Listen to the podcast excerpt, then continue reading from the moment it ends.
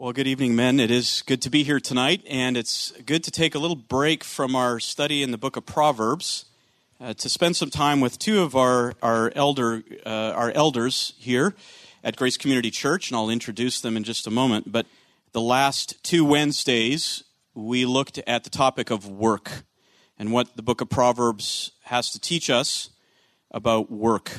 And so, connected with that uh, because there's always brings up a lot of practical questions related to work. It's central in our lives. God has made us to work because God Himself is a God of works, and He's created us in His image. Uh, we have been created to reflect His glory, and in the in in His works we see His his infinite wisdom combined with his omnipotence to produce anything and everything that is beautiful and beneficial to us.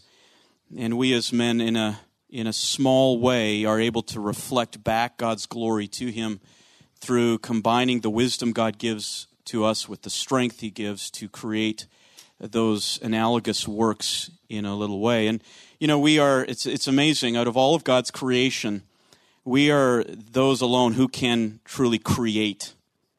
Uh, the animal kingdom doesn't do that, they procreate but there's no intentional creation of, of works, and that's reserved only for man.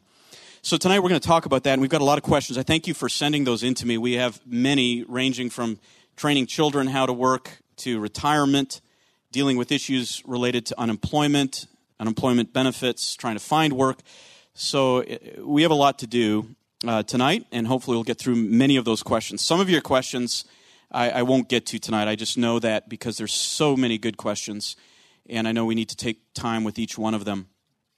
We have Chris Hamilton with us tonight. Chris is the chairman of our elder board and has been for a number of years. How many years has it been already? 10 or 12 years. I think it's 12 It's been years. that long that yeah. microphones have come in since he started as chairman of the elders. So New technology. Wow. uh, chairman of our elder board, and so uh, when we have elders meetings, uh, we are blessed to have Chris lead us through those discussions. And then we have Han Cho as well, one of our elders, one of our younger elders, and uh, yeah, you've got some young kids anyway. Microphone, microphone. right, right. so I'm gonna I'm gonna let them tell us a little bit about their lives, and I'll begin with the first question. And so I'll start with you, Chris. And the first question is this: take a few moments to provide some context about your area of work. But as you do that, begin with a little bit of history about yourself, uh, how the Lord saved you, and and uh, then where He's how He's brought you to where you are today.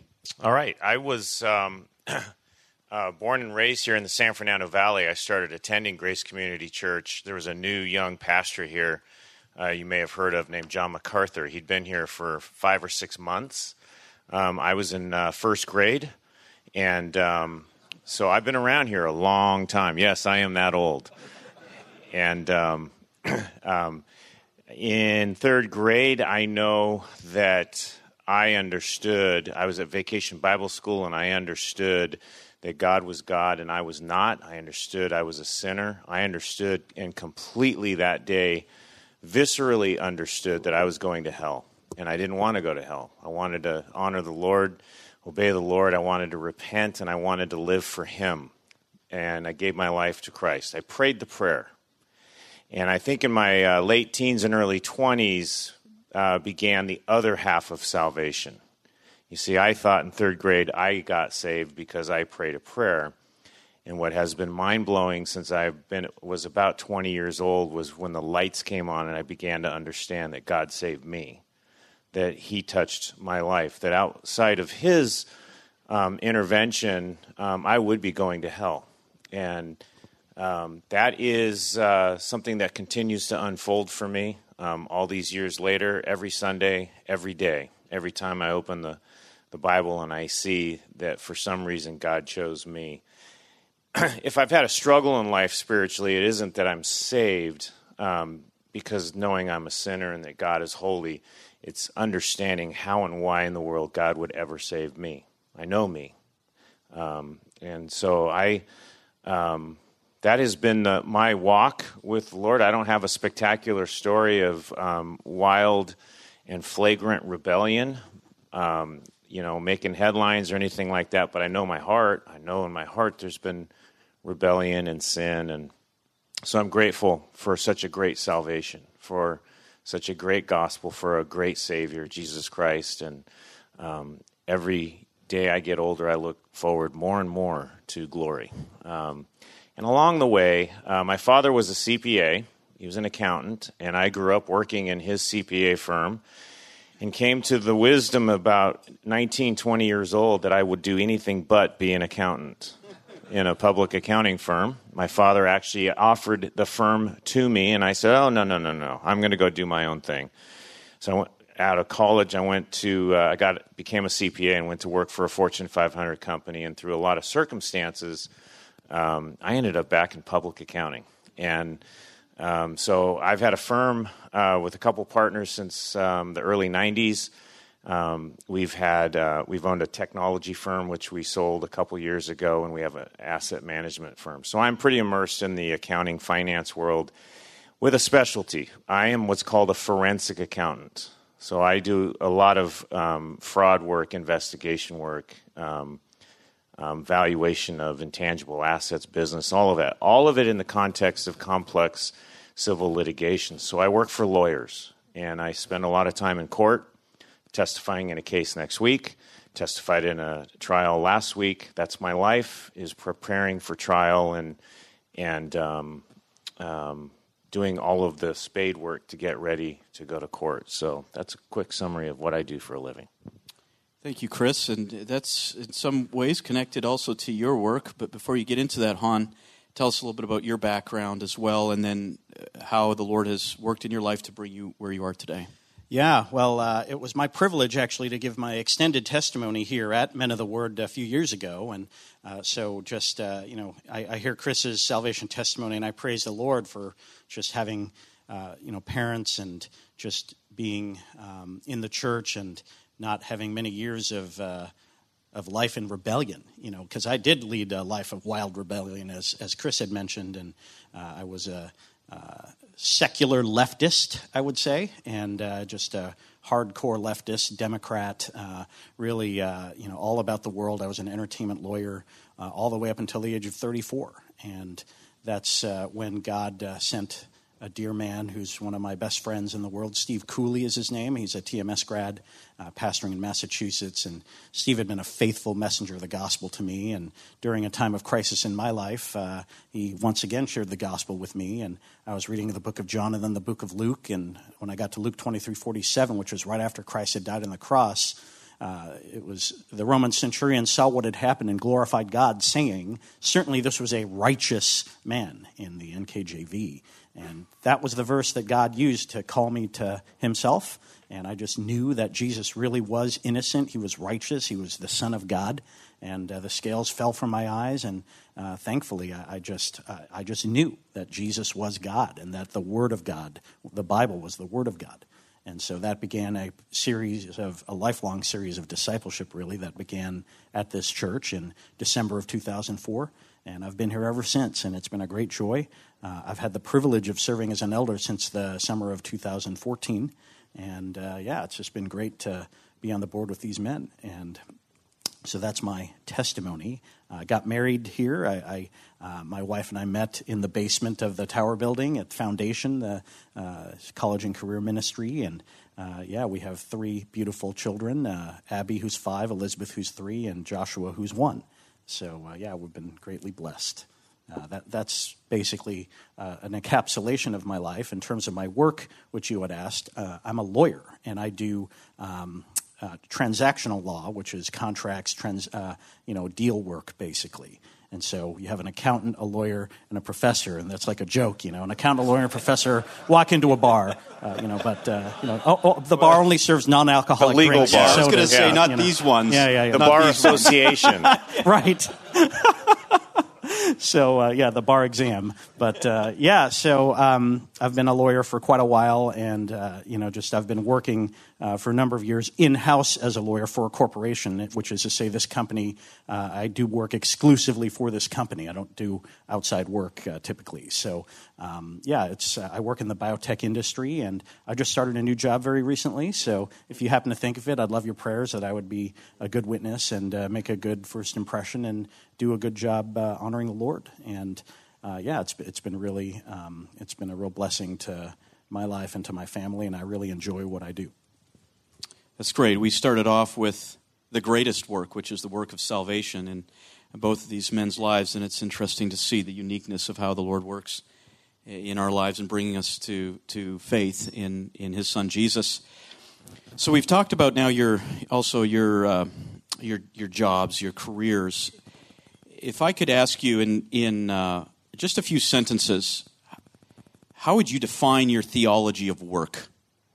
And, and we'll start with Han and then go to Chris. Well, I'm actually going to pitch it to Chris because my theology of work is largely based on uh, what he has taught me over the years. And he's actually taught uh, a number of classes on the theology of work, and I would love for, for Chris. To, do you want me? I can regurgitate. Your, no, no, please. Uh, All right. Well, and I loved listening to your series. I got to listen to the two week series that you did. Appreciate it. So what I'm going to say is is a summary of what you said, and that is that work is um, a gift from God. Um, it is perfect. It is good. Is what he's what He created us for. Um, work is a reality of life. It's all the way through the Bible. Whether you're a man or a woman, you're a worker. Um, and it was interesting at the elder meeting last week. I think it was at the elder meeting. John MacArthur was walking through a quick recitation of all the places where it talks about the works of God. God is a worker. Um, so, work is a gift, it's a fact of life. Work is difficult. Ecclesiastes, in particular, along with Proverbs, details how hard work is. Is work hard, men? It's hard. Um, um, and um, um, so that that's kind of and and work is service to the Lord. I guess that's the uh, the rest of it is that what we do is unto, should be unto the Lord. It's the work He's given us to do,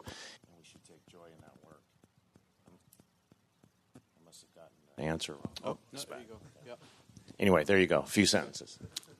And I would just say, uh, you know, you make this point so well and so often that, uh, you know, work existed before the fall. That, that Adam was working in the garden. And so work is, is, is a good thing, and it's uh, something that we can do. And uh, even though certainly work has been corrupted by the fall, it's harder, as you know, in terms of, uh, you know, the thorns in the field and things of that nature. But uh, it's a good thing for us to do.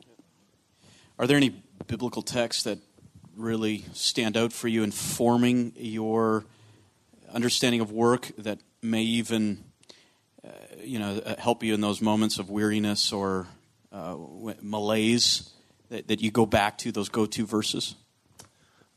There's a bunch. Um, you know i, I think um, ephesians 6 where it, it starts with slaves and what that word really means is doulos servants which right there sets the tone. That's our attitude going into work. Servants or slaves, be obedient to those who are your masters according to the flesh, with fear and trembling in the sincerity of your heart. There's the hard part. The sincerity of your heart as to who? Christ.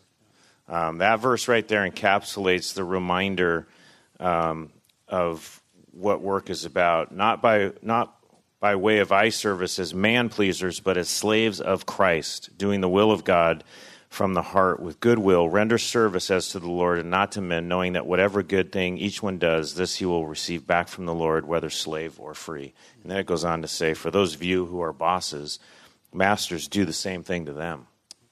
Um, and, you know, a good portion of my career, I've been a partner in a firm, president of the company, and um, um, that's a two way street and I know that applies to a lot of you too.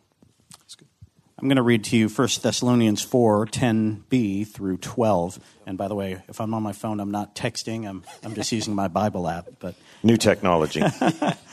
but we urge you, brethren, to excel still more and to make it your ambition to lead a quiet life and to attend to your own business and work with your hands just as we commanded you, so that you will behave properly toward outsiders and not be in any need.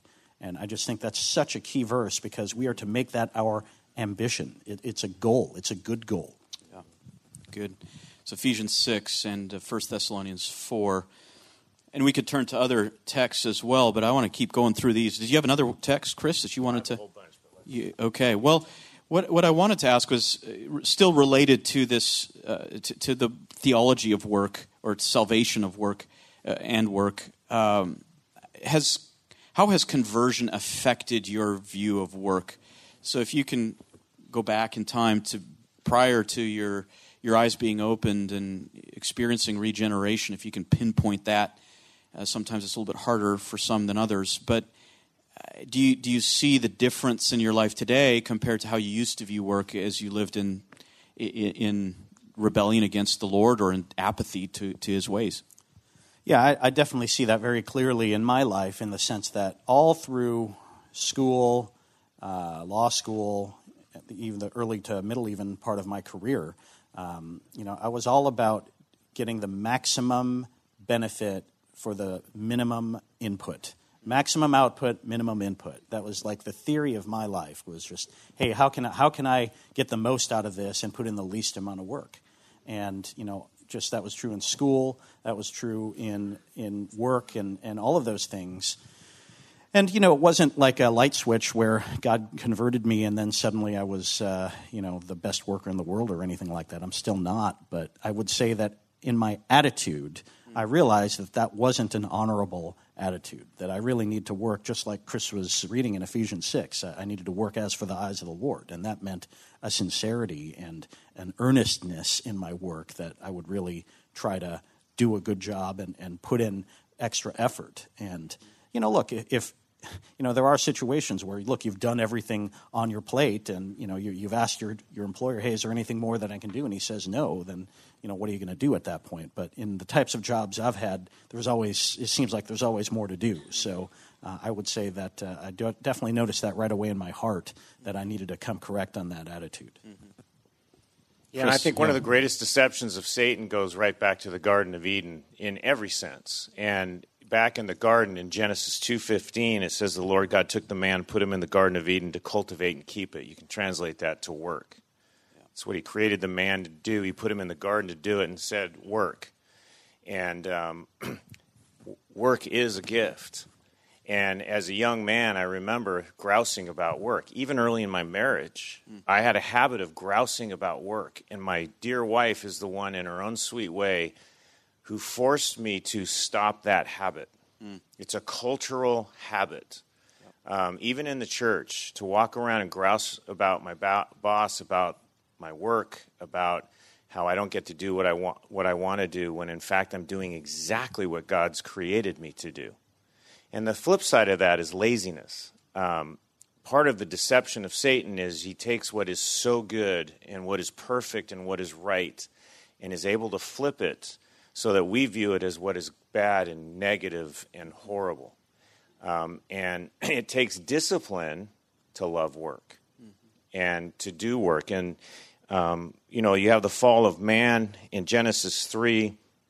It says uh, um, that the Lord said to Adam, Because you've listened to the voice of your wife and you've sinned, basically, um, curses the ground because of you. In toil, you will eat of it all the days of your life. Guess what? Work's never going to get easy. And the other thing that happens is because of work, you're going to eat. And if you don't work, you're not going to eat. That, there was not that connection before the fall of man. That is the connection now. And I remember my father teaching me that. And just to finish the story, I love this. this was pointed out to me as a young man after God pronounces the curse, it says in verse 23 Therefore, the Lord God sent Adam out from the Garden of Eden to do what, do you think? To cultivate it and keep it. Go work. And the very next verse, it says, So God drove the man out. He told Adam, Go work. And what did Adam do? Apparently, he just stayed. He didn't want to go. God drove him out. And I remember learning as a young man from a dear man, my best friend until he died, my father. Um, you can do it um, by choice or you can be driven to it, but you will do it. Yeah. Don't be lazy. No, I think that's excellent, Chris. And you know, you were saying something about you know, grumbling and grousing about work that really struck me. And I was just thinking about, of course, the Israelites, you know, and all of their grumbling and complaining, and we know that's sin. But the other thing that I want to point out is 1 Peter 2.18, Servants, be submissive to your masters with all respect, not only to those who are good and gentle, but also to those who are unreasonable. And I think that's a key verse for us to understand if we're workers, that sometimes we're going to have an unreasonable boss. And that doesn't mean that we, you know, do, you know, if the boss tells us to do something that's sinful or, or dishonest, that's not to say that we do that. But, you know, generally speaking, most bosses aren't going to be that overt. You know, they might do something or ask you to do something that seems a little unreasonable. But look, yeah. 1 Peter 2.18 is yeah. instructive on that point. Yeah, it, it really is one of these respectable sins, to use the terminology of Jerry Bridges, that men complain about work. It's just what we do. In the church, even, you know, you ask the question, how's, how did work go today? And instantly we look at all the negatives and complain about them, certainly to our wives. And in front of our children. And in front and of our children. The, yeah. the bad thing. And it, it enforces what is already inherent in their sinful nature, and, and that is to have a certain view of, of work. Uh, I want to move on now to to some more uh, practical issues related to the choice of work. And so, one of the questions that was sent uh, in from the men was this: How can a believer be sure that God has designed him for a certain career or kind of labor? How does a believer discern God's will with respect to work? So, uh, why don't I start with you again, Chris? What kind of counsel would you give for this believer who's wondering? How to discern God's will for him in his choice of a career or pathway of work? well, I do this a lot. Han and I do this a lot. We're both have been involved in uh, Crossroads in, in the college ministry, so I have this conversation a lot. And um, I, I, think somebody that's uh, obsessing, if you will, on what career should I ch- choose is missing um, uh, what is excellent for what might be good, and that is let's talk for a minute about what God's called you to be as a man. Um, and then a subset of that is what kind of a career are you going to do? Um, and I don't want to open up the big topic of uh, what God's um, designed you as a as the role for a man, but for a young man who wants to be a, a husband and a father, he needs to know how to love a woman, how to lead a woman and children, how to um, provide for them and protect them. And the provision for that family um, for that woman and that family will drive reality. Um, and so, a career, um, choosing a career is a subset of all of that. And all of that is a subset of um, who are you before the Lord and is Jesus Christ your Lord? Are you saved? Um, so, this question is a great question. I don't mean to minimize it. I'm just saying we have to put it in its proper priority. And I think a couple things happen. I knew for a while I was going to be a doctor. That's kind of like saying I was going to play in the NBA. Okay? There's realities. I'm not going to be in the NBA. I'm not going to be a doctor. Um, and so I think the Lord leads us to our level of competence and our level of skill um, and I tell young men all the time there's three things you need to have. I, I, say this in my firm when I'm interviewing people. I say this to young men interviewing in other firms. You need to have a curiosity, um, you need to strive for competence, and you need to have character. If you have those three things, you're going to do well in whatever you do. Um, and it's not whether you have a glamorous job or whether you love your work, it's whether you do your work with a curiosity and a competence or an excellence and with character. That's what matters. And so, whether that's in the medical profession, legal profession, um, or as a plumber, there is no uh, strata there as one being more important than the other. They are all means to provide for a family and to honor the Lord in your work. No, I think that's excellent. And you know what I would add in terms of uh, you know how can we discern God's will when it comes to these things? You know, there's this notion of calling, right? And, and I think that in the Christian community, you know, when people talk about that, oh, what's my calling? And I think sometimes people get the sense that it's some mystical thing that, you know, oh, we, we got to, you know, f- follow, you know, what, what, maybe the Lord is saying this to me, maybe the Lord is saying that to me. But, you know, calling is really, ultimately, it's about what you choose to do. And a lot of times you can determine your calling by checking and seeing whether there are outside affirmations of that calling. Like if you think you're called to be a basketball player, you know, but you, you just never score and you're, you're horrible at the sport, that's probably some good affirmations that you're not called to be a basketball player. Why did you look at me when you said that? Yeah, well, we, you did mention basketball, so that was just the reason. But, uh, you know, when you think about I mean, you know, you know, obviously we, you know, can't choose a line of work that is sinful, and we shouldn't choose a line of work where we're continually stumbling into sin. Uh, but, you know, beyond that, there's a broad amount of Christian liberty when it comes to what field of work you choose. So, you know, I think just being able to have that outside affirmation hey, are you any good at this? Are you able to make a living out of this. Is a huge issue because you know this kind of mystical follow your heart nonsense that you a lot of youngsters here in college it's like oh i want to go be an underwater basket weaver or you know it's just you know i don't know how much calling there is for that. I don't know how practical that's going to be. You know if you look at even uh, if, if more students would look at the various majors that they're thinking about pursuing and looking about the average income that come from those majors for an average person and or the placement levels boy, that would be a huge first step into, into, you know, maybe that would be some helpful wisdom, getting some counsel from other people about, you know, what I would pursue. And really, one of the most impactful um, stories and wisdom that I've received on this issue came from Dave Muxlow, one of our elders.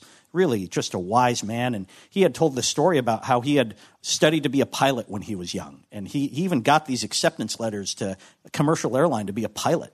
But then he was called off to the Vietnam War, and he was in the Navy, I think, right? And he was in the Navy there for a few years, and then he came back out of the Navy and was like, "Okay, I'm, I'm here. You know, I'm, i had to go serve our country, but I'm here. I'm ready to be a commercial pilot." And all these airlines shut him down, saying, "You know, we're so sorry, but we have all of these Air Force veterans who have tons of hours, and they're way ahead of you now." And so he had to kind of figure out what to do. And so his father had a construction company, and even though construction was not the first thing on his mind, he did it and you know he he became very good at it. And we all benefit from it. Amen. You know, just the, the work that Dave has overseen on this campus is tremendous. But here's the thing that I think was such a helpful realization to me as a when I was younger. Dave said, "Look, you know, again, it might not have been my first choice, but I came to realize as I, you know, was having a family and, and married and having a family, I would have hated being a commercial pilot because it would have taken me away from my family for long periods of time. And meanwhile, when I'm running my own business, you know, I have much more flexibility. I'm able to be with my children and my, with my wife and be involved in their lives at a level that I never would have been able to as a commercial pilot. And so that was always such an impactful story to me because it was just showing how God's hand was on a situation. And it brought him, even though it wasn't his first choice, to what ended up being a tremendous blessing. Yeah, that's good. It, it was one of the uh, points that I brought out in, in our sessions on work from the book of Proverbs, just an illustration that as a young man growing up in my own uh, father's home, uh, I never heard him describe work, as, the choice of being a farmer, as something that drew him because of his heart. His, he, he felt this mystical draw to it. But what what made him content as a farmer was that this was the way that he could raise a family, supply for them, and be a, a, man of God in that work. That was the priority. As you were saying, Chris, it's, it's not my top priority is finding something that I like to do or that I have this mystical draw to. It's, I know I need to be a man, I know I need to be productive, and this is something I can do that will allow me to care for a family and be beneficial in society. The other things then come next after that. But unfortunately, a lot of men miss the open doors of opportunity because they believe that they have to have this mystical calling, and if they might feel something, they've got to work there, or they'll never find any kind of contentment in work later. And Dave Muxlow is a good example of that. That leads, and it really ties to this next question, and maybe we can even deal with this one pretty quick because we've touched on it already. Uh, we hear the primary counsel that is often given to young people is, and I heard this even just the other day uh, from somebody, I think it was on the news or, or in the media somewhere find the job you enjoy, you enjoy doing and then do that. And so what happens is young people then spend years jumping around jobs to find something that is enjoyable. Is this really a key consideration when choosing a career or choosing a path of work? Start with you. I see you're looking in your Bible, Chris, but let's start with you, Han. Yeah, I mean, there is some element of enjoyment in your work, right? I, I do think that, um, you know, there are, again, you're, you're looking through that catalog of majors and you have some practical considerations in mind, but you know, there may be a, a major that is going to allow you to earn a living, but it, you know, hey, I've got a greater interest in this, and you know that that may be totally fine. Psalm thirty-seven four says, "Delight yourself in the Lord, and He will give you the desires of your heart." And that's not, uh, you know, presenting God as a genie granting wishes, certainly. But what that's saying is that if you are delighting yourself in the Lord, if you are living a godly life, and that's important because a lot of people assume they are, but they're in rebellion in different areas of their life. But if you're leading a godly life and delighting yourself in the Lord, God will implant godly desires in your heart. Our pastor John, he, he has a tremendous message on this uh, on this this very psalm in terms of decision making. And uh, you know it's really incredible. I recommend it to you. But um, you know when it comes to these matters, there's such a danger in just kind of blithely following our heart. Because what does the scripture say about our heart? Jeremiah 17 9, our heart is deceitful above all things and desperately sick. Who can understand it?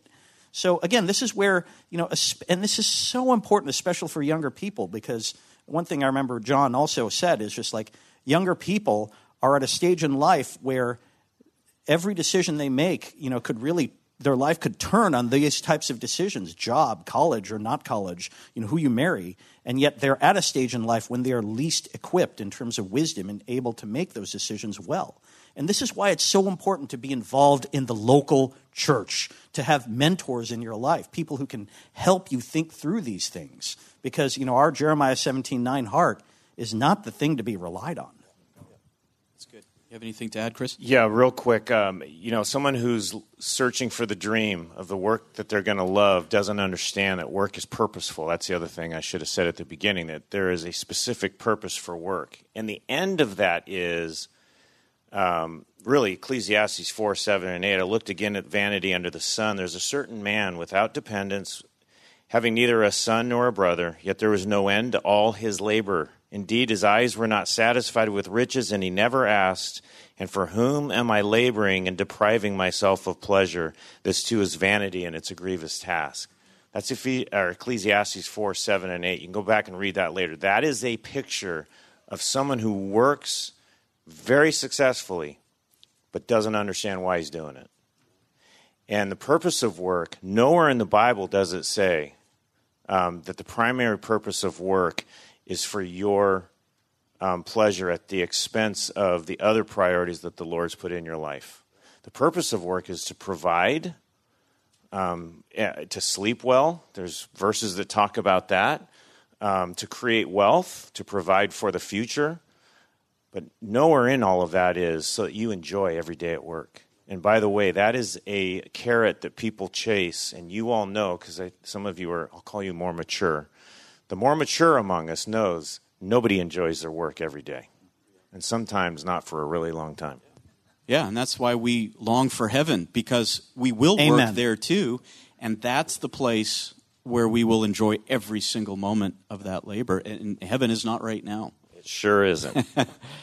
now, one of the purposes of work is to glorify God. And in 1 Corinthians 10:31, whatever you do, do to the glory of God. So, if we put aside self satisfaction as a lower priority and set the purpose as glorifying God and then providing for others, let's look at that first priority of, of, glorifying God. How can someone look at their work and say, okay, I know this is glorifying to God? Chris, why don't we start with you again? What are some things to, to look for, characteristics to know that this kind of work is something that pleases my Lord? Yeah, and uh, Ephesians 6 is what I go back to. It starts with slave, doulos. You and I, men, um, contrary to the culture and maybe even how you were raised and what your parents told you when you were growing up, you are not the boss. Doesn't matter what your job is. It, it says doulos, slave, and then servant um, a couple times in Ephesians 6. That's our role from, from birth to death, but certainly in adulthood every moment of your day is devoted to the service of other people.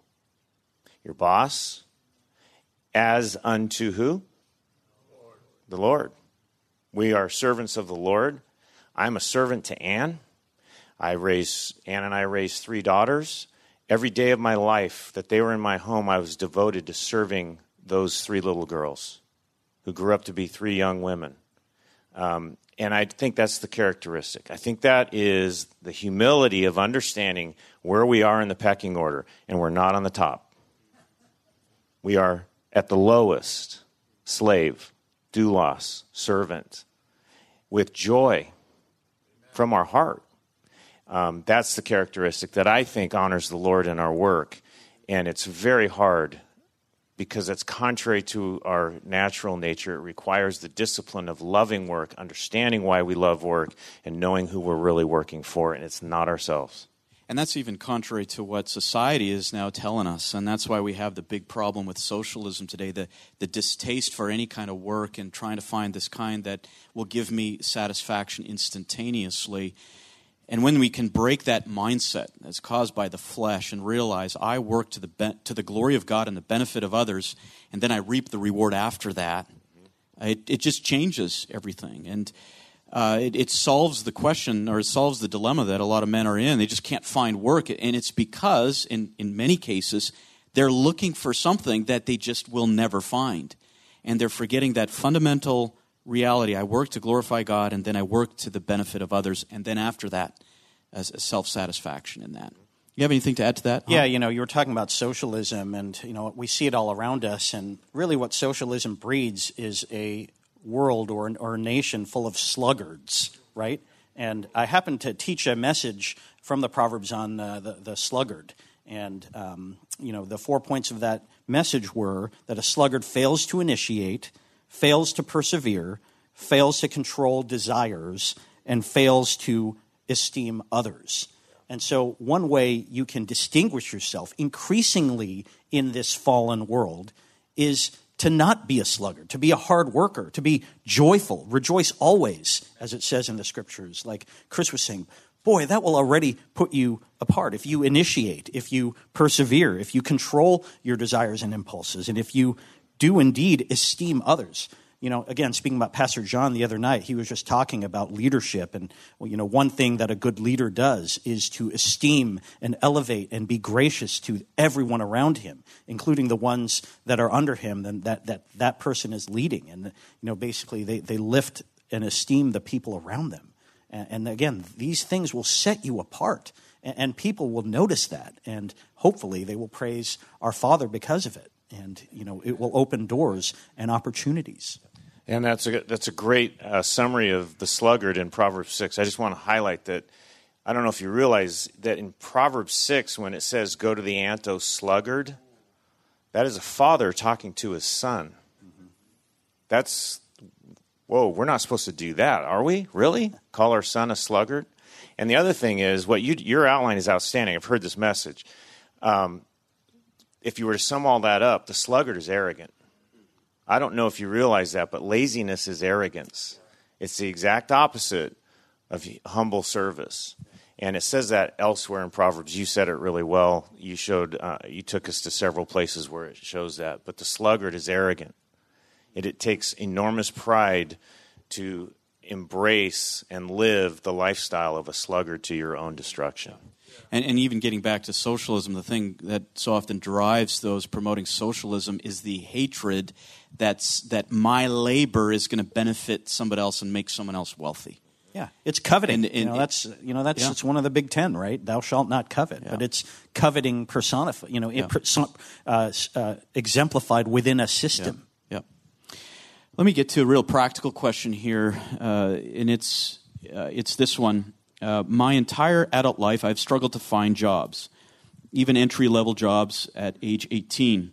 At 26, I entered a master's degree teaching program looking to earn a stable living, but since graduating, I have only had teaching jobs for a year at a time and am now out of work. My wife, on the other hand, is liked by everyone and seems to get a, every job that she applies for. She is quickly promoted would you say that God's sovereign hand sometimes holds men back from work for certain reasons? Who wants to take that one first? I'll Chris, say, okay, I'll say yes. Go. Make sure I got the question right. Does would you say that God's sovereign hand holds men back from work for certain reasons? Yes, it could very well be. And I don't know who wrote this, and please don't be offended, but it would tell it screams to me that you're not a teacher. That maybe you're pursuing something, and the and and we have stories in all three of our lives, and you do too, where the Lord uses people and circumstances to drive you down a different driveway or different street, um, and you have to read that. And you have to have the humility to say, I've got a lot of education and training, but it's not happening for me rather than look at it as I wasted my time and and doggone it, I'm not going to let go of this this bone. I'm going to be a teacher, whether I'm good at it or I can get hired or not. You That's called the sunk cost fallacy, by the way. That's right. I love these accounting terms from a lawyer. Woo, that warms my heart. For the rest of us, why don't you expand on the sunk cost fallacy? I mean, you, you, you can't look back and just say, look, I've, uh, you know, this is like the idea of chasing an investment. You know, you can't look back and say, "Oh, I've you know I've spent all of this time and money." You know, you really have to look at the present moment and see what's profitable now. And you know, so many times people stay in unprofitable investments, as an example, because they've already invested so much. But then the answer may be, "Look, I just got to cut my losses, get out, and then focus on what may be profitable moving forward." But the accountant can explain it better, I'm sure. Well, and I love the description of of your wife up here because that's my wife too. She's better looking, she's more articulate, she's more talented, she's way smarter than me. Should we invited her instead? You should have invited her. she has way better things to say about all this than I do. Um, and when I uh, started dating her, she was working in Hollywood as an assistant producer uh, she worked with the number one producer in Hollywood and probably could have had his job eventually. And to watch her step down, step back, and say, I want to be a wife and a mom, it's a phenomenal thing. All of that to say, I understand the first part of your question. None of that is a justification or an ex- explanation of why you can take your foot off the gas and chase your dream. You got to go get the work that you can get to provide for your family um, and maybe let go of your dream and come back to it later. So, what would be a few short pieces of counsel that you would give to this man as he potentially considers maybe teaching? In fact, likely teaching is not my thing. What would you tell him to, to do in light of that? Go get a job. And, and just start applying yeah. for jobs. And, and I'm not trying to be funny or crass or cold. It's yeah, find opportunities, a job, somebody might offer you a job. That is a gift, by the way. That is a gift. That is from the Lord offering you a job. Go take that job, start earning money, and you might find you just fell into a career that you absolutely love and you become the CEO someday or whatever. That's how we all ended up where we are, um, is that kind of circumstance. Yeah, and I would uh, just add a few specific thoughts to this specific question. Um, I would say Chris, again, uh, has an incredible series where he talks about a man and how a man is uh, just singularly called in the Bible to be a protector, a provider, and a leader. So I would really commend that to your attention because I think it outlines all of the biblical bases for those specific roles for a man. And I think that will be helpful just in terms of understanding, you know, just how a man can go out and be a provider. Second thing that I would, I would say is, you know, determining God's sovereign will for your life. If you're talking about the secret will of God or the revealed will of God, if you're trying to figure out what that is in advance, you're going to drive yourself insane because you're never going to know. You know, the only way, you know, uh, you know, when we actually, I should say, you know, we, we have God's will as revealed to us in Scripture. But beyond that, uh, the secret will of God, you know, we're never going to know. So uh, I would just say uh, you need to go based on the principles in Scripture. Again, seek counsel. I'm not going to, you know, obviously not knowing who you are, I can't diagnose from this question whether you're called to be a teacher or not. Maybe you are, you know, but finding that out is is an important question, and it's something you've got to determine not just on your own heart, but by maybe seeking feedback from people around you, whether that is or is not your, uh, you know, perhaps uh, something you're going to be skilled at. Um, but you know, these are all things to keep in mind and to consider. Uh, and if you make that determination that maybe it's time to do something else, then that may be va- valid. But uh, you know, again, I don't want to um, be overly prescriptive here. Uh, you know, as we talk about this situation. But a key thing to remember is it's it's not wrong, especially after having invested a lot of money and, and time in education, when things aren't working out to shift direction. It's, it's not wrong to do that at all. Not it's not wrong. A, it's not a waste or a, or a, a bad stewardship to become a mechanic or to enter accounting if you've trained to become a lawyer or a teacher. It may be the course of wisdom. But again, you know, just even divining what step to take next, you know, that's when men like Brad would be of invaluable help to you, maybe, in trying to kind of process through it and figure that out. And no, it would not be wrong. And nothing is for nothing. All that education and training, there may well be that 10 years down the road, 15 years down the road, you're involved in the church and you're handed a Sunday school class and you know how to teach. And it clicks. So nothing is for nothing. Yeah. Even though God's plan is, as it relates to each one of us individually, is mysterious, there's never any waste. That's correct. That providence. That's good. Another question here uh, is hard labor better than creative work? I have worked as a writer as well as a laborer in a warehouse. These are very different kinds of work. I felt that being creative was being more like God, who is the creator, more so than doing manual work, which requires no imagination, but is nonetheless a worthy way of earning living. How should we view these differences? Is there any kind of priority given to one kind of labor, in other words, than another? One is working with creative ability of the mind. The other one is working with the brute strength of his, his hands. I don't think there is any hierarchy. I don't think you can say creative work is better um, than uh, hard labor. I, I, I just thought of Job 7 1 is not man forced to labor on earth, and are, are not his days like the days of a hired man? That's the lot of our life, whether you're um, doing physical labor or you're doing creative work, you're a hired man. Now, I will tell you, it's a very good thing that I wasn't called to manual labor because I'd be done by now. Um, you know, I, I broke my neck 28 years ago.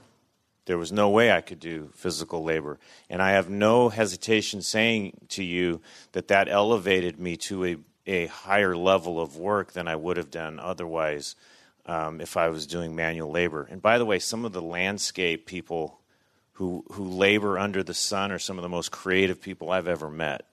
God's the- creation is evident in all the work you do. It is all ordained um, through your work, and what you do is creative because God is your God and He created you.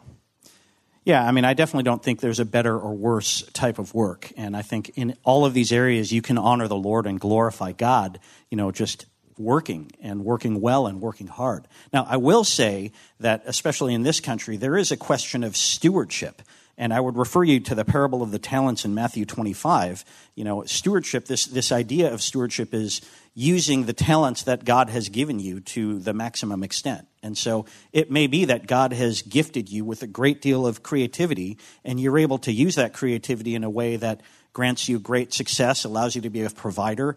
And if you can ex- use those talents that God has given you in that stewardship, praise the Lord and, and it may be uh, that that's the right thing for you. And it may be, again, in this country, there's so many additional, manifold, different ways of making a living than there are in, in certain other countries that are perhaps less uh, technologically advanced. And so, you know, these are ways that you can kind of figure out, uh, hey, you know, I have a, a skill or a talent at doing this, and, and you know, maybe this is a way that I can uh, advance myself, work, honor the Lord, and, and be a good steward of the gifts that God has given me.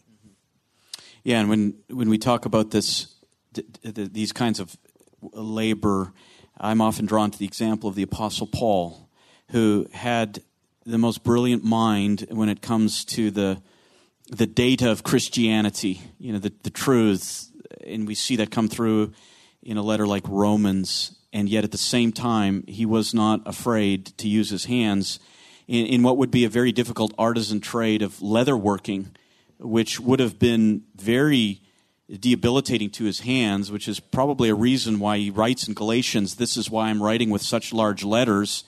His hands would have been calloused.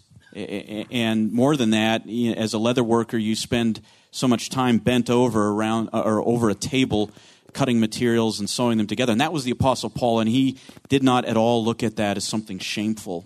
So you have that both the, the creative genius of his mind combined with his his shamelessness in working to cover his own expenses by, by doing something as uh, uh, uh, we might say as simple as cutting leather and sewing it together. Good answers. Let me transition to a question we've we just briefly touched on a minute ago, and that has to do with uh, the wife and, and the concept of a career outside the home for, for a wife. And here's the question Is it acceptable for the wife to have a career outside the home or even just a part time job? And what issues must a husband and wife consider when making the decision that the wife can or should pursue a career or take on a new job? Chris, This one's not controversial at all, so I'll jump in. Um, no, I don't think it's wrong for a wife to have a part time job or even to work outside the home. Okay, having said that, again, you, you, you can't elevate this question to be the most important question with because you ha- it has to fall under um, who she is, who God created her to be, who God created the man to be, and how the, God designed them to live together. And if you look at the role of a woman, it starts in Genesis, goes all the way um, until the Lord takes us home. That God created a woman, not exclusively, but primarily, to be a wife, to love her husband, to love her children, and to be a worker at home. There's the controversial part. It's not controversial in the Bible, by the way. No controversy there. That's her priority. That's not exclusively who she is. And there are women who can do those three things adequately, sufficiently, and excellently and still work outside the home. Um, the problem comes in when a, a, a woman steps outside of the leadership of, of her husband to do that. And that's where we talk about the role of a man to lead, provide, and protect. And men, you, you are called to lead and to protect um, your wife and family and to um, provide for her. And so I throw that back on you. What should they consider? Uh, husband and wife have to talk about it. And the husband has to talk about it from the standpoint of loving her as Christ loves the church and not putting her out in a place where she is being walked into sin, where she is being encouraged or even allowed to give up what is excellent for that which might be good. Um, and when I say that, I'm talking about the excellent part of, of who God's called her to be.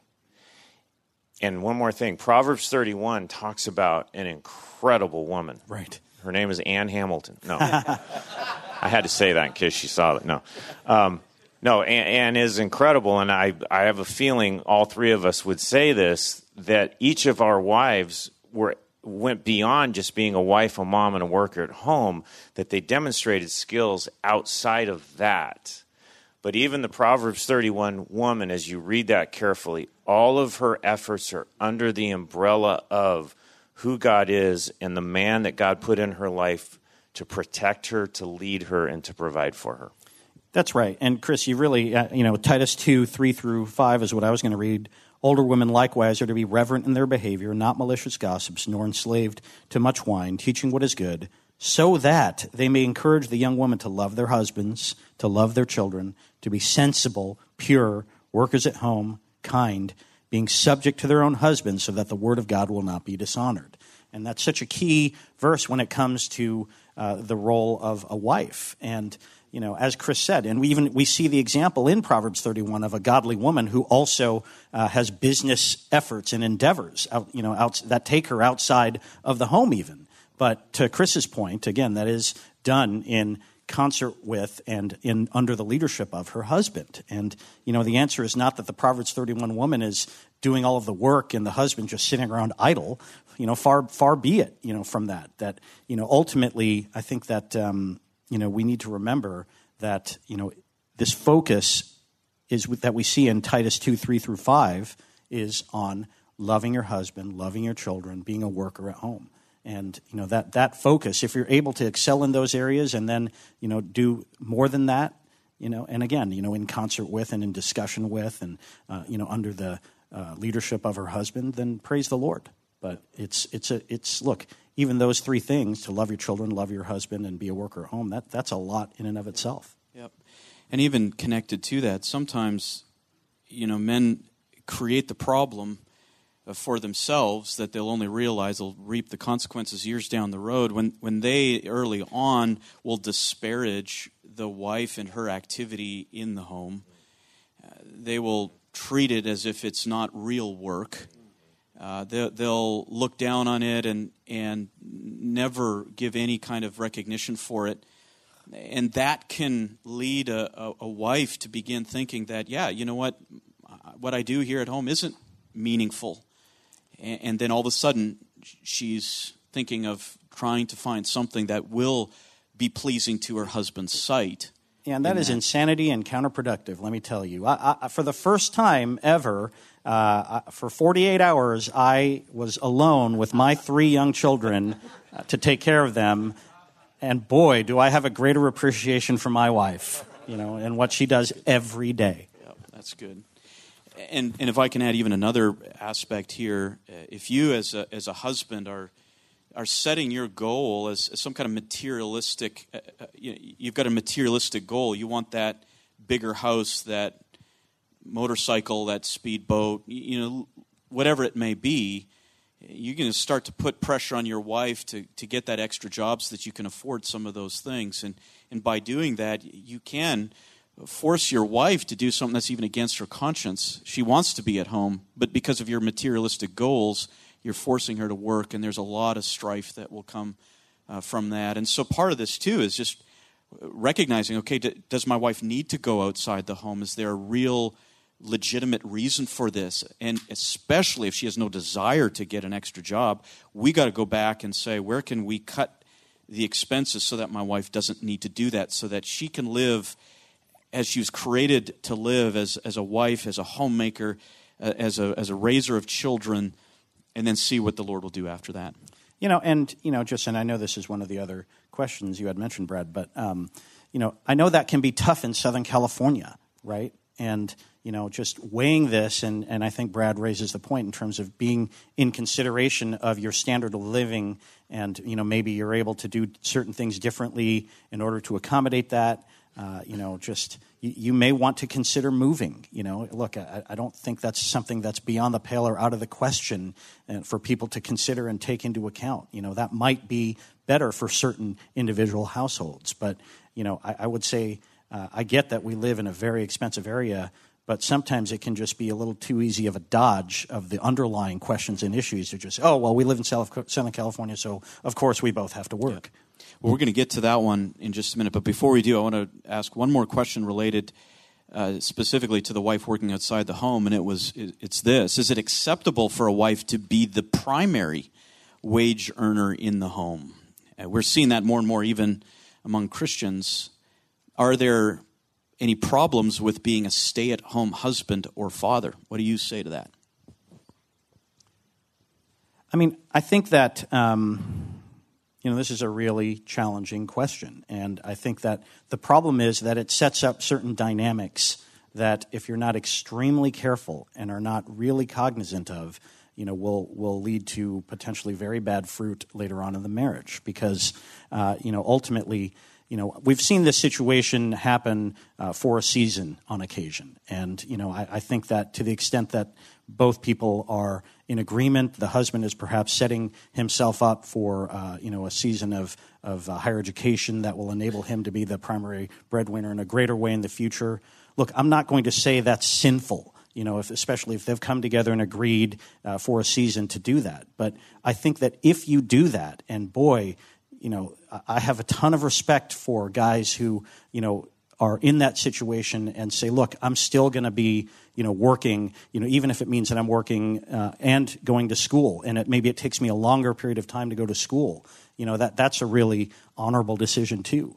But I think the danger is that it sets up these dynamics where, again, the woman as the primary breadwinner inevitably is going to have certain thoughts about, wow, well, you know, then why do we need a budget? You know, what, what, why should I listen? You know, what, I'm, I'm bringing in the money. You know, why shouldn't I have a bigger say in, you know, how to spend this money? And, you know, the husband, it sets up a situation where there is kind of a danger of being, uh, you know, unable to lead as effectively or to perhaps lose some credibility in his leadership. So, uh, you know, these are all things that you have to consider very carefully. Now, there are other situations where a husband might be permanently disabled, you know, and of course, in that situation, there, you know, there may be, look, uh, each situation is different, and, you know, God has called you to lead that specific family, that specific uh, marriage. And so, again, I don't want to paint with too broad of a brush, but again, uh, so many times I think that this can be just um, a question that is not adequately weighed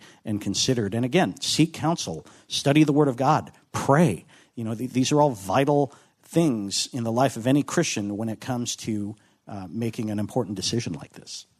So you identified two very practical situations one in which the husband is going to pursue more training and, and therefore his wife becomes, for a time, a season, the, the primary wage earner, or in the case of disability, some kind of health uh, problem that has sidelined the, the man, the husband, from work, and the family requires uh, some kind of income, and so the wife goes out in that case uh, while the man is ill and unable to work, and she goes on to work. Chris, would you add anything to that, or would you give any more counsel to to that situation? Yeah, I, I, just to add to what Hans said, I think in the long run, I'm going to say what's hard to say here. Yes, that's a problem.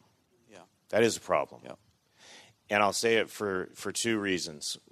One is you're you're potentially giving up the God designed role of a man and you're missing out on the blessing of being the primary provider for your family. And you may be putting your wife in a position where at the end of her life she will have missed out yeah. on the amazing blessing of living life according to the design that God created her to do. Amen. Not exclusively, but primarily. And all of this, I, you know, I sound like I keep going back to Genesis 2 and 3 because I keep going back to Genesis 2 and 3. It's where God set mm-hmm. the design for his creation. The one verse that said God created the heavens and the earth speaks to the total and complete authority of that creator. He created all of this, he gets to make the rules. And those of you raising children, I'll, I'll say this. I know we're, we're probably going to get to questions about this, but even if your children reject Christ, if you teach them to live according to the roles that God gave them to live, they can live a blessed life. Mm-hmm. And isn't that what you want? Yeah. Well, that's what your wife's parents wanted for her. That's what your parents wanted for you. And I think in the long term, to flip positions is, is directly contrary to God's design, and I have a problem with that. And the second part of that is if you have children, you can teach them biblical truth all day long, and they're going to watch how you're living life, and you're going to confuse them. And you're giving them what is not a multiple choice um, test, you're giving them multiple choices, where the Bible says God's design, this is how you live. And it, it really is a matter of faith. We must believe that God, in His wisdom, when He designed man a certain way and woman a certain way, and then gave us His will on their lives, as much as uh, contemporary, conventional wisdom, the wisdom of this world might say otherwise, we must believe that God knows what He's doing, and there's a reason why He has planned it that way. And we must believe that we will receive the greatest reward and gratification from following that, even if it is against all the currents of the contemporary culture. Really well said. Yeah. And, and for just one more thing. I, if you're anything like me, guys, at some point or at several points, you're looking at yourself in the mirror saying, I am such a failure. I am so not good at this. I am not doing this well. And that's also where, uh, just to encourage you, you have to have confidence that the Lord designed you to do those three roles and fix what's wrong, but keep doing those roles. Don't step out of it and say, I just can't do it. My wife's better at it. Han, you had something to No, I'll defer, add? actually. Okay. All right. No, no, no, it's fine. Uh, we have a lot of related questions here, so you'll you'll get an opportunity yet on here. So, uh, another question is this: the cost of living, and you actually started answering this one, so I'm going to look to you for filling out that answer. Uh, the the question is this: the cost of living in Southern California is exceedingly high. This reality is often cited as the reason for having dual career homes, husband and wife as full time wage earners, and for having small families, if any, and perhaps no children at all. Is this approach acceptable for us as Christians in order to survive here in Southern California? Yeah, and you know, I did start to answer that question in the sense of, you know, I think there's other things we can consider, uh, you know, in terms of trying to cut expenses or living in a different way, uh, you know, perhaps to um, do that. Now, when it comes to the question of children, I look at Psalm 127 3. Behold, children are a gift of the Lord. The fruit of the womb is a reward. And this entire psalm talks about the joy and benefit and blessing of, of children and numerous children, even. And so, you know, again, I know that uh, having children is a stewardship issue, as I referenced uh, Matthew 25 as well to some extent. But, uh, you know, I do think that a lot of times, um, you know, this question about, oh, we only only have one child or we don't want to even have any children at all, if you listen to Scripture, children are a blessing. And, you know, I would say, who doesn't want more blessing on some levels? I think that that's an important concept to internalize. And, you know, we've been talking about the Lord will make a way. You have to maybe think about other uh, avenues, whether it's cutting expenses, maybe it's you know just of you know strategizing about maybe finding a better paying job or working more hours, you know, or again, you know, in, in certain situations, you know, you might want to consider going to a different lower cost of living area. You know, that's not an out of the question consideration for a man who's looking at the entire sweep and scope of these types of questions, I think you should be looking at the entire landscape and being strategic. Um, but you know, again, I, I think that um, you know when you look at the scriptures and Titus two three through five is one thing we've talked about. You know, I think that there is a lot of defaulting to cultural norms rather than processing prayerfully, thoughtfully, scripture filled in a way that uh, you know, I think uh, to find out what would most honor the Lord in this in your life.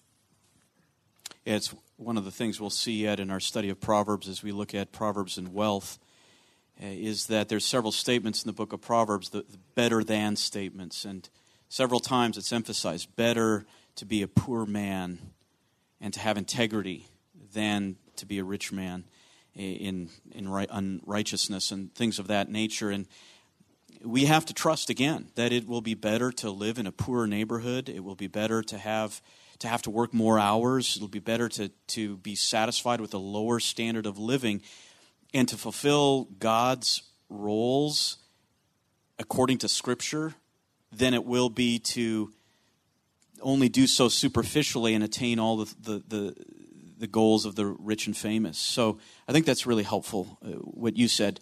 Reevaluate your, your budget. Do, do you really need all that you're aiming for? Work more hours if you need to uh, consider moving, considering a career change, but what should be really last on your radar should be any kind of tinkering with the very clear, clearly revealed roles that God has given for the man and the woman in the home. Is that right, Chris? That's okay. well said. All right. Um, well, we got a lot of questions to get through. You know, I'm going to come back to this one a, at the end about balance of work outside and work inside. Um, a few more practical questions here related to, to the family that I will ask. One of them is this I am hoping to get married within the next two to three years. What are some milestones that I need to have in place, biblically and financially, before tying the knot? So, someone's looking to, to get married. What counsel do you give them in terms of work in particular? Chris, you're doing this right now with uh, people. Why don't you go ahead? okay. Well, I'll tell you what financially what young what I tell young men is, and this goes to work. Um, you know, I am a father of three daughters, so I have a little bit of expertise on this. But I, I tell them you probably want to be able to tell the father of the young lady you want to marry that you can afford first and last month's rent and uh, a honeymoon and uh, um, at minimum and a and a and a ring and you'd be amazed how many young men, men hear that and it revolutionizes their life.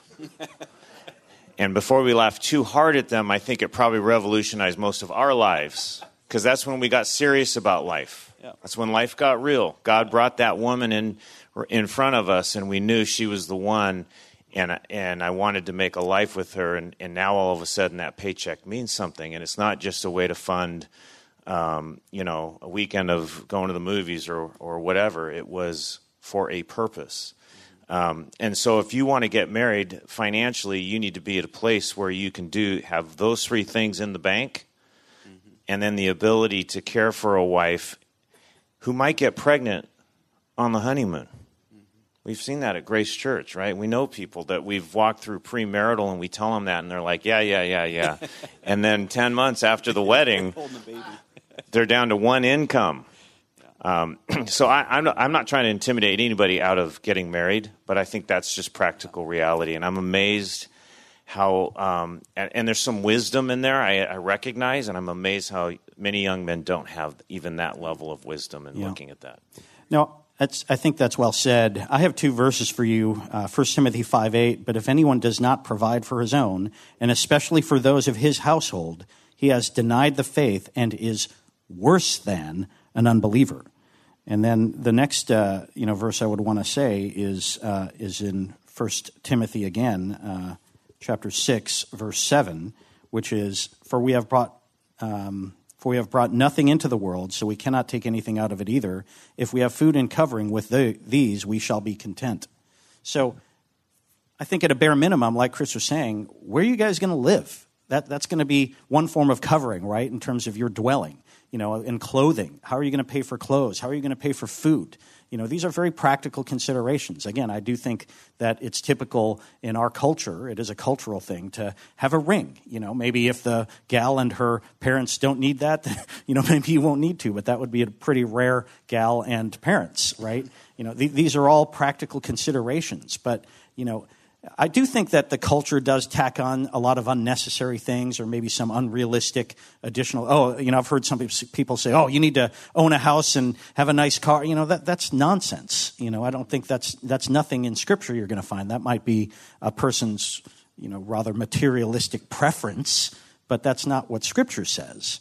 Now, with that said, you are courting and, and pursuing a specific woman, and she's going to have in her life usually specific father and mother, and uh, you know there may be some things that they would like to see. And I know that again, if she is a Christian, which she ought to be, if you're pursuing her and you're a Christian, then her she's going to want to honor her father and mother as well. And so these are all again practical considerations to take into into um, account when you're uh, making this uh, type of decision. I've, I've heard some some balloons popped here. They thought there were some men here who thought you could just live off love, and you guys are saying that's not possible. Not quite. You know, I've never tried that.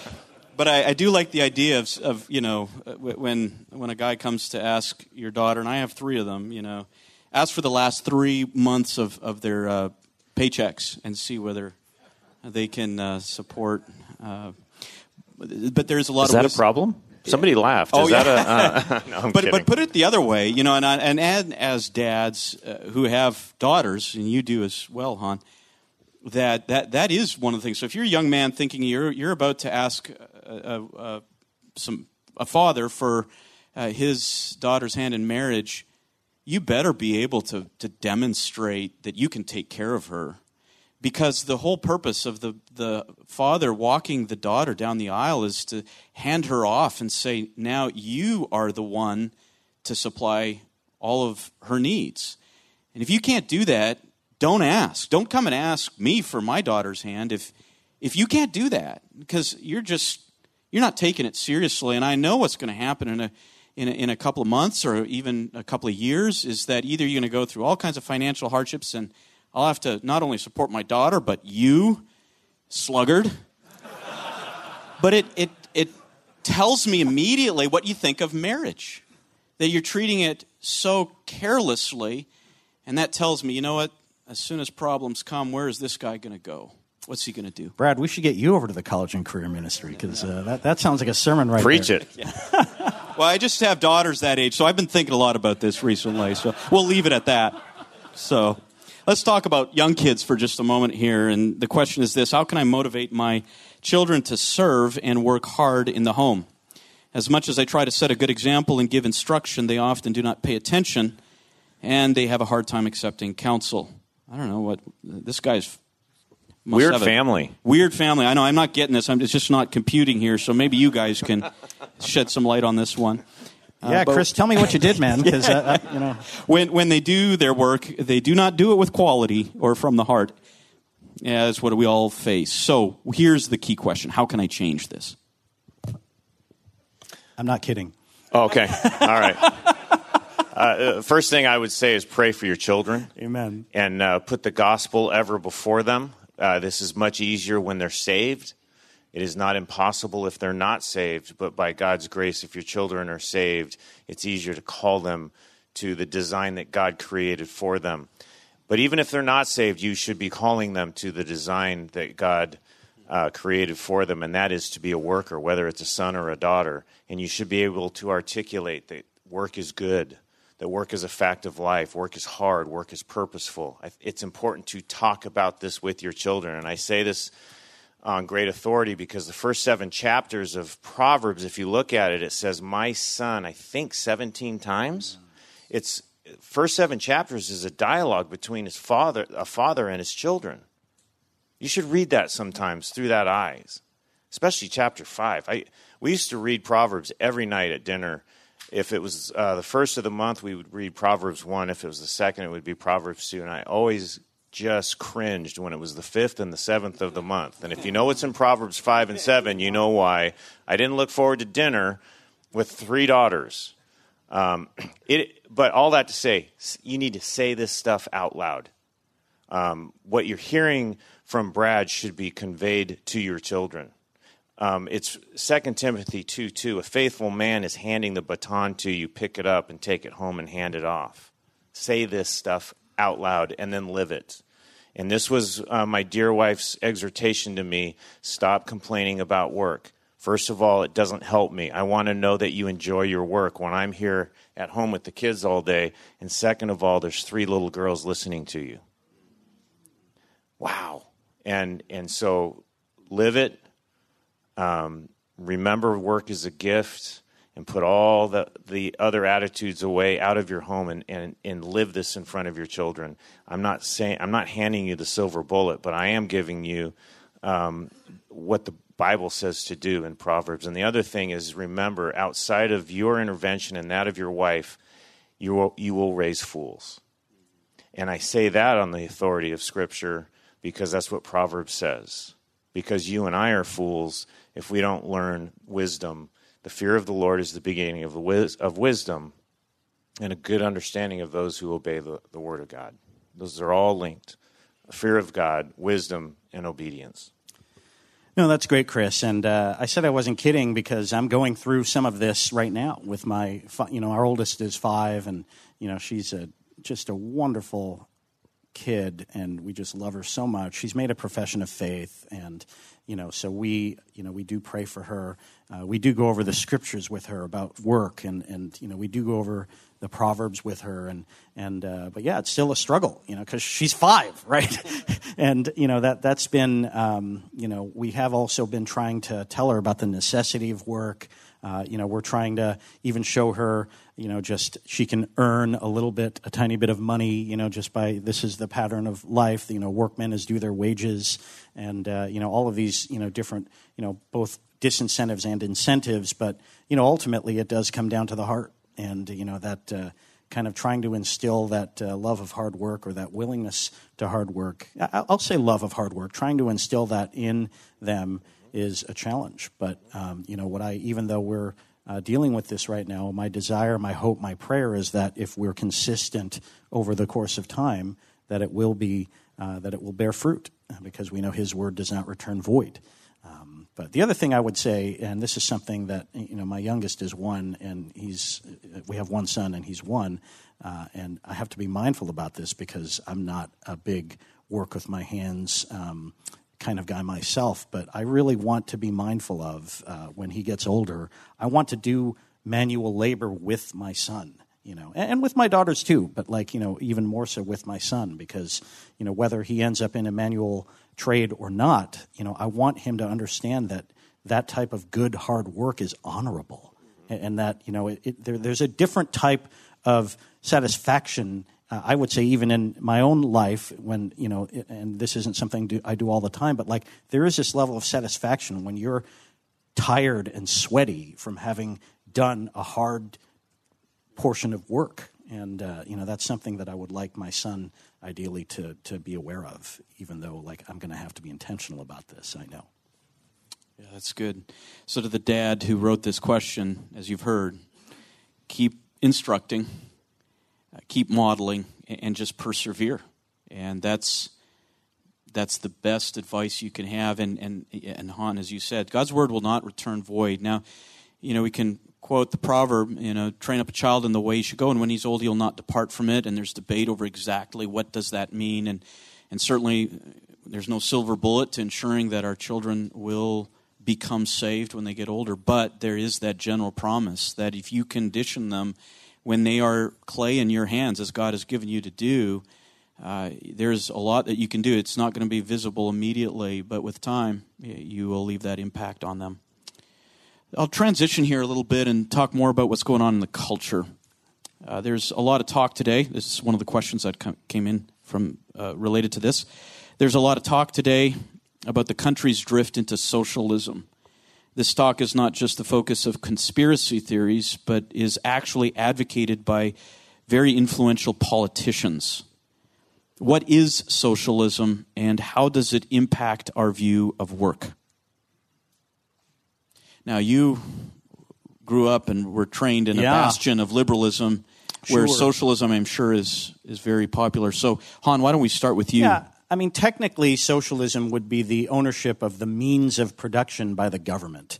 Uh, but I think it's, as a concept, expanded beyond that technical definition, where you know ultimately it's um, you know it, it's not just the liberal welfare state uh, that's been prominent in the you know Western civilization for some decades, although that is the I would say the seed of it.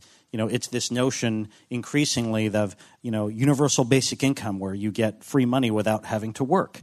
You know, and, and the thing that I you know these types of kind of um, you know, it's this notion of uh, you're hearing it more and more diversity, inclusion, and equity. And especially when you hear equity, what they're talking about is equality of outcome as opposed to equality of opportunity. And you know what you see in the Bible is equality of opportunity. You see equal justice. You, you see the neither Leviticus 19:15, and I don't want to butcher it, so I'm going to call it up. Uh, you know, it's just such a powerful verse, and it's an example of what God considers justice. And Leviticus 19:15 says, "You shall do no injustice in judgment. You shall not be partial to the poor, nor defer to the great, but you are to judge your neighbor fairly." That is an encapsulation of equal justice. That, you know, it, it's not just all about, you know, this oppressor oppressed dynamic that we're hearing more and more in society, which is the notion of critical theory or critical race theory, or it has very many different names that it's going by. But that is increasingly what we are seeing in this country, and especially from Democrats and people on the left. And, you know, as we see this, we have to understand that these concepts are overtly anti biblical you know, again, if you do not work, you shall not eat. That, that's a clear verse from the scriptures in, I think, First Thessalonians. Uh, and or it might be Second Thessalonians three. Sorry, it's yeah, it's in, the concept is in both First and Second Thessalonians. You know, you see this. Uh, you know, ultimately, uh, you know, this notion of hard work that we've been talking about this entire session. You know, that, that you know, you look at the sluggard, the negative example of the sluggard in the Proverbs, and, and we see how this notion of getting free stuff, getting something for nothing, it, that, that's not a biblical concept. This notion of overtly favoring who society, in their opinion, believes is oppressed, that's not equal justice under the law. And, and, you know, again, equal opportunity means that if you work hard, hopefully you can live in a society where you can get ahead, you can do better. Whereas, you know, ultimately we see the examples of the sluggard in Scripture that that man does not get ahead. You know, quite the contrary. He, he leads a very difficult, broken life. And that's biblical. That, that is a description of what, you know, in terms of when God is talking about a just society, that's fundamental to a just society is that if you do not work, you shall not eat. And, and, that's one example. Again, you know, obeying authority, you know, just so many times this society turns biblical concepts on their head and they reverse it. And you're getting people that are overtly saying, oh, it's okay to run away from the police. It's okay to resist the police, which is insanity. I mean, again, if you're in a fight with the person, I'm gonna I'm gonna defer to the guy with a gun, right? In, in, addition to the fact that we're commanded in the Bible that look, if there's a enforcer of the law, a Romans 13 type of magistrate, that we are to submit to that authority. And, and so, all of these concepts that are coming in to society is, you know, I think we are rapidly moving into a post-Christian landscape in this country. And, uh, you know, so these are all very concerning. And yet we know the Lord reigns, right? We, we know He is sovereign, and God will, you know, His, his church, even the gates of Hades, will not prevail against it. And so this is a comfort to us as we even uh, as we do lament, I would say, this country's fall and drift into these types of socialist uh, policies and anti-biblical policies. Chris, I know you have a lot to say on this topic. Well, I won't say a lot because I know we're limited on time, but I, I turn to 1 Samuel chapter 2, Hannah's prayer of thanksgiving. I highly recommend it to you. It is the ultimate statement on the providence and sovereignty of God. And um, what we're seeing in our culture and in socialism, communism, Marxism, all of it, which I think is all upon us now, is a fundamental rejection of God. There's, there's no other way to say it. It's demonic, it's satanic, it's not political and it's the way of the world. It's fully expected. And the verse, I think, that is just astounding to me, and certainly would be to our culture, is to bow before the Lord and acknowledge what Hannah says that the Lord makes poor and rich, He brings low, and He also exalts. Mm-hmm. And you know what? If you're working your entire life and you're still poor, there is no reason for bitterness towards God, nor no, no reason for bitterness towards the government or your neighbors who worked less hard than you and have more. It is a fundamental understanding that the Lord makes rich and the Lord makes poor. Some of the godliest men I know have worked their entire lives very hard, and yet they're of modest means. Yes. Now, just saying that, Chris, you know, you, you say those words, and, and already probably some even listening here cringe when you say that because it has been such so so propagand so propagandized through the culture through education that the very idea that someone can work less than me and have more than me is a fundamental universal injustice. But you just read that text. So how do you deal with the person who says yeah but i we we are all to be equal in god's eyes and surely he he's either unjust in not giving us that equality or something else is, is standing in the way of me achieving what God really wants me to have, but I can't get. So, how do you respond to that? Yeah, the, the equality that we all have is that before the Lord, we were dead in our trespasses and sins, and outside of the saving work of Jesus Christ, we all deserve death. We're all sinners. Um, that's the outcome, that's the equal outcome that's deserved. And, you know, I marvel that the Lord saved me, that the Lord saved you. I had a, the best mother in law in the history of mankind, and she died in her sin. Heartbreaking. Why didn't the Lord save her? And you know what the greatest comfort is? Is Romans 9, that the Lord chooses. Yeah, it, it, it's all on, it's in His hands, and it couldn't be in better hands. And so, yes, I understand we have been, uh, and we are, our children are being programmed in school to expect an equal outcome, and that if someone works less than you but has more than you, that is fundamentally unfair. And my response to that is in the same way I wrestled with the death of my and the dying of my mother in law in her sins is the same wrestling that you have to step back and say, God is God and I am not. Mm-hmm. And the the fulfillment and the joy and the blessing of life is not in the outcome, it's in the work. That's the gift from the Lord. And, and I have to say, since you mentioned it, um, you mentioned schools, be very careful, very careful when you consider sending your kids to the government schools. Because you know what? They're very different now than compared to when you went to public school potentially. And so look, I'm not a homeschool only type of guy. Uh, you know, I, there's a place for private schools, and certainly there can even be a place, if you're careful, for public schools. But you have to understand that six, seven, eight hours a day, these students, sometimes as young as five years old, are being bombarded with this very propaganda we've been talking about. And you would be shocked, many of you, to know what they are teaching your kids. And this, pen, this, this coronavirus thing has actually been quite interesting in exposing, you know, what some of these teachers are, are teaching. But you, you would truly be shocked. So I would urge you, if you're a parent of, of school age children, to really equip yourself and inform yourself and, and be very careful and prayerful and wise about what you do with your kids and their education. And if again, if they are going to public school, you are going to have to be very intentional about how you shepherd them. Mm-hmm. That's a burden on my heart to say. Yeah, I like what you brought out, uh, Chris, about this movement of socialism. Ultimately, it is a rejection of the freedom and sovereignty of God, is what it is. It's a rebellion against that in an attempt to make God impersonal, an, a mere impersonal force, and to take that right that God has to do with the clay as he so pleases. That's what it all is about. It's to replace God. Yeah. God says he makes rich and poor I'm going to run a government that says nobody's poor. Yep. Let me get to a question here, and, and this is increasingly common, this kind of a question, because you know the government is is teaching uh, its citizens to be more and more reliant and happily reliant upon government funding. So there's a lot of questions related to this, and here's is one of them. I am.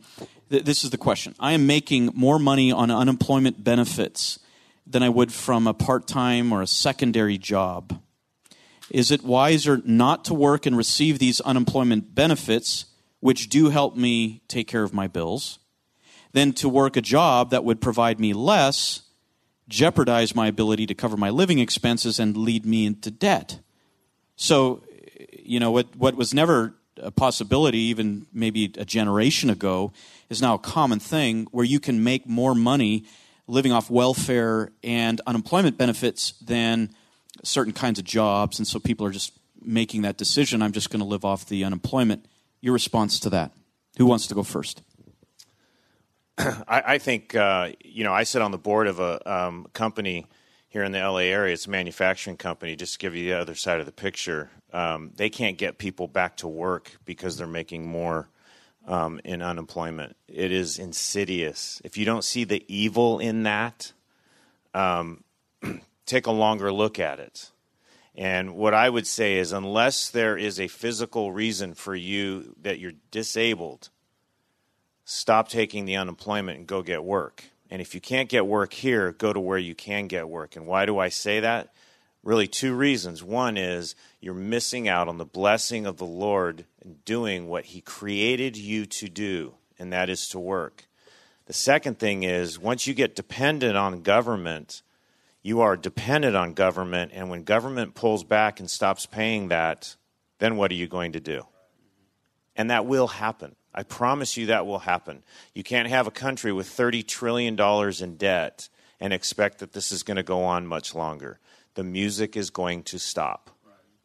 And when the music stops, the people that have given up what God designed them to do to sit back and cash checks with nothing behind them, um, you're putting yourself in jeopardy. And your family, again, I'm going to go back to this your family is watching you, the world is watching you. If you claim to be a Christian, if you're a dad, if you're a husband, your wife is watching you, get a job go get work. I know that's hard, but I think that's biblical. Yeah, and, and I'm going to take a slightly different tack on this in the sense that, look, if you're in California and you're working a job, you're paying for unemployment insurance. If your job gets terminated, I don't think there's anything wrong with you drawing upon those unemployment benefits, right?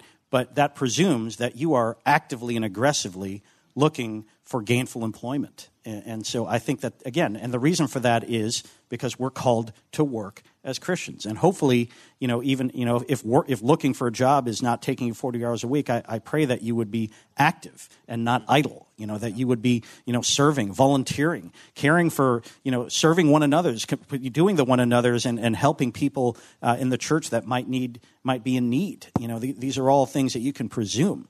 But uh, yeah, I mean, I think the, the longer term societal issues and detriments are, are very different because not everybody is going to look at unemployment insurance like a Christian is. They're going to milk it for everything it's worth, and they're going to they're going to be idle. And so I think that um, you know I don't think that it necessarily should convict you or be against your conscience to uh, receive unemployment benefits that you've paid in for uh, to some extent. But the question is what you're doing during that time period. I think that's really important. And I think a lot of times, again, people just go on autopilot. They go on what kind of a cultural expectation may be rather than what a biblical understanding might be.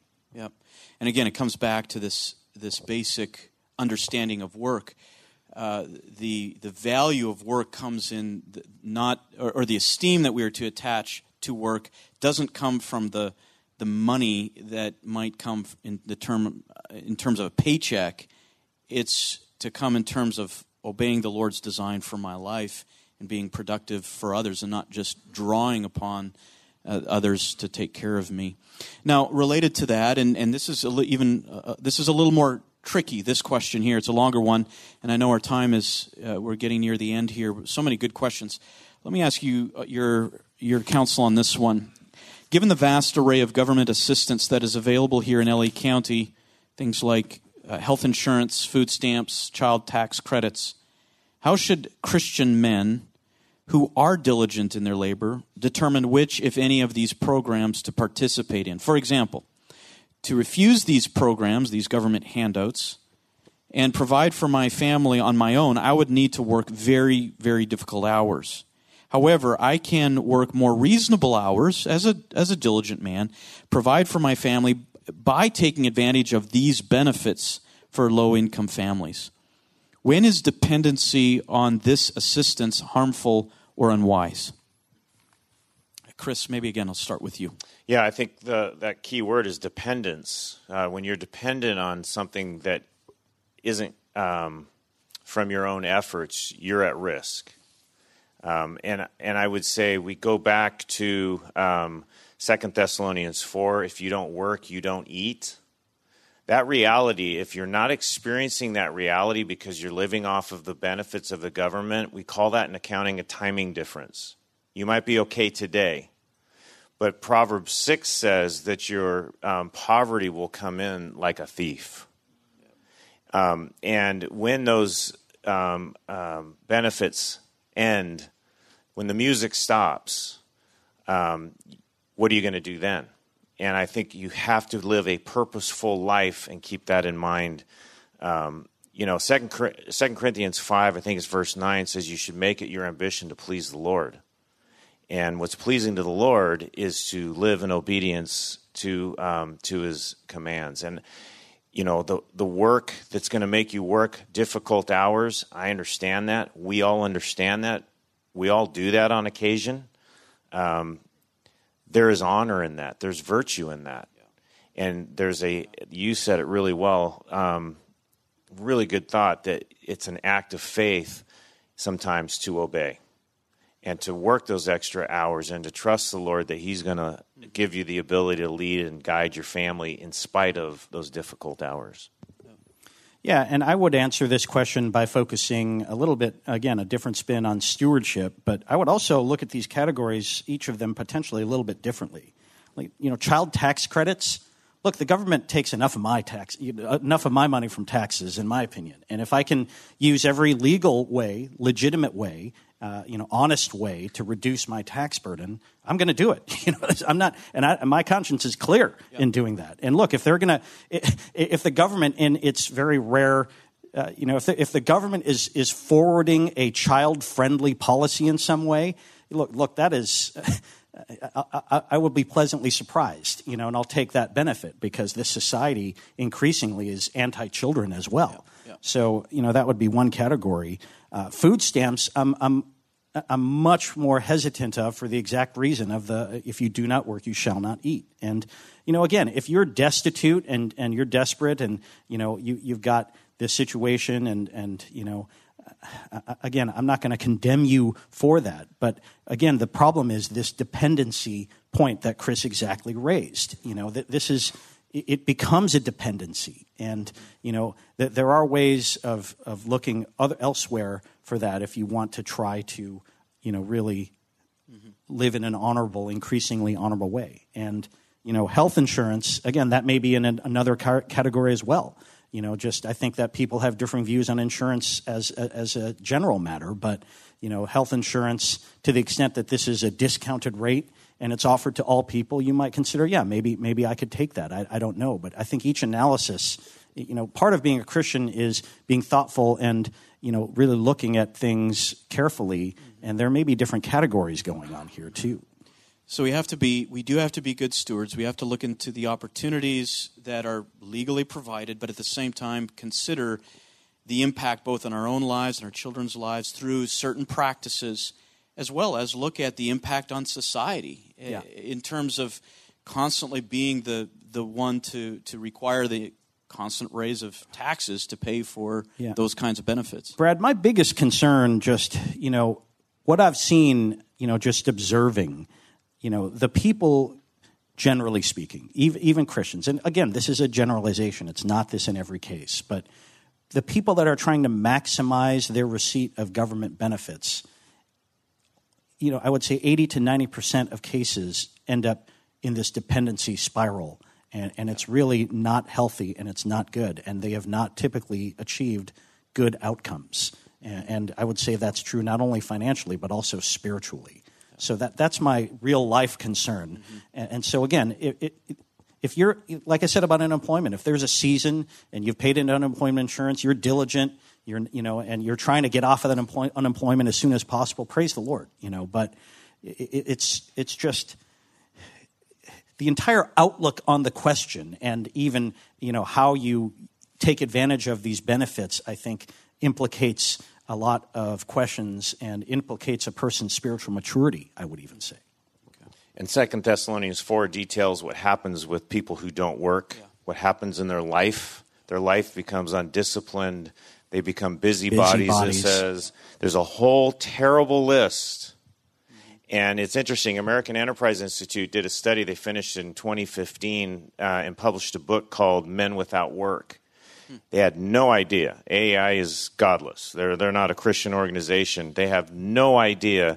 It's about a 100 page book laying out their study of the American culture, which in 2015 there were 62 million people without work who were fully employable and not looking for work. And they studied those 62 million people, and you could have given them Second Thessalonians 4 as an outline increased crime, increased um, divorce, increased death, and disability. Um, it was it's a mess, yep. and and that's on a macro level. And I promise you, the Bible is true and part of the consequences to your to a lack of obedience to work will be manifest in your life in very negative ways. Yeah, it was Spurgeon who said, "The lazy man tempts the devil to tempt him." Yes. Very you know? well said. So that was Spurgeon. That wasn't me. I couldn't come up with that. I'm going to quote you on oh, that. Oh no, no, don't do that. I heard. I heard you no, say it. That was Spurgeon. Uh, we have time for maybe one or two more questions here. Uh, and this is an important question, especially again in, in today's uh, situation where we have lockdown and, and whatnot all closed down of the economy on, on different levels. And the question is this Should Christians participate in the shadow economy? In other words, that workplace that is not regulated and taxed by the government. That's a that's a tough one. So who wants to take this one? You guys are lawyers and accountants, so I'm I'm I'm and more most importantly, you're elders, you're believers. So I'm let me hear the answer to this one. I guess I'm still not entirely clear on what the shadow economy is. You know, maybe maybe I'm. Um... In other words, being paid under the table, doing work that. Yep. So yeah. you you you're just you're just getting your salary. It's it's not being taxed it's all cash or it's all under the table. Uh, the, the, government doesn't even know about it, and it's your way to avoid taxation. It's uh, to to avoid all the the uh, uh oversight well, of the regulation, government, regulations, right. workers' word, comp yeah, insurance, all those kinds of things. Is yep. that a, is that a good thing? Yeah, well, I'm no fan of government regulation, but I will say each Christian has an obligation to be honorable and honest before the Lord, right? And so if you receive income uh, you know, whether your employer reports it or not, or whether your employer is taking all of the right uh, steps, you, you, still received income. And so, you know, if you want to be uh, honest and not deceptive, I, I, think that, you know, I, I would say you should report it you know and you don't have to you know the irs doesn't necessarily get into detail about your sources of you know supplemental income right as long as you report it a lot of times they're not necessarily going to care but um, you know I, I would say uh, to the extent they do an investigation and this leads to uncomfortable questions for your employer, then that's that's on him. You know, I think that that's you know, it may be that uh, things may catch up to him in that way, but uh, you know, certainly I, I, I just I wouldn't. Um, you know, again, I, I, would say that uh, there is an obligation as a Christian to be uh, to to not bear false witness and to uh, to submit to the governing authorities in that way. But you know, again, that's that's. Uh, I would say that's from a lawyer's perspective. Maybe my accountant friend can say something. Uh, well, yeah, I am an accountant. I get asked to talk about money all the time. So, I, years ago, I did a study of the Bible and basically figured out there's five things the Bible says you're supposed to use your money for, and one of them is pay taxes, and it's really clear. Um, and I think you have an issue of obedience, not just to the Lord, but to the government in an area that God has delegated them the authority. Jesus Christ affirmed the authority of the government to assess taxes. And um, so I, I think you have to be really careful on this one. And if your conscience is bothering you, I think you should not be involved in the shadow economy. That's good. Well, it is time, I think, to wrap uh, up our conversation here. Thank you, Chris and Han, for spending the evening with us.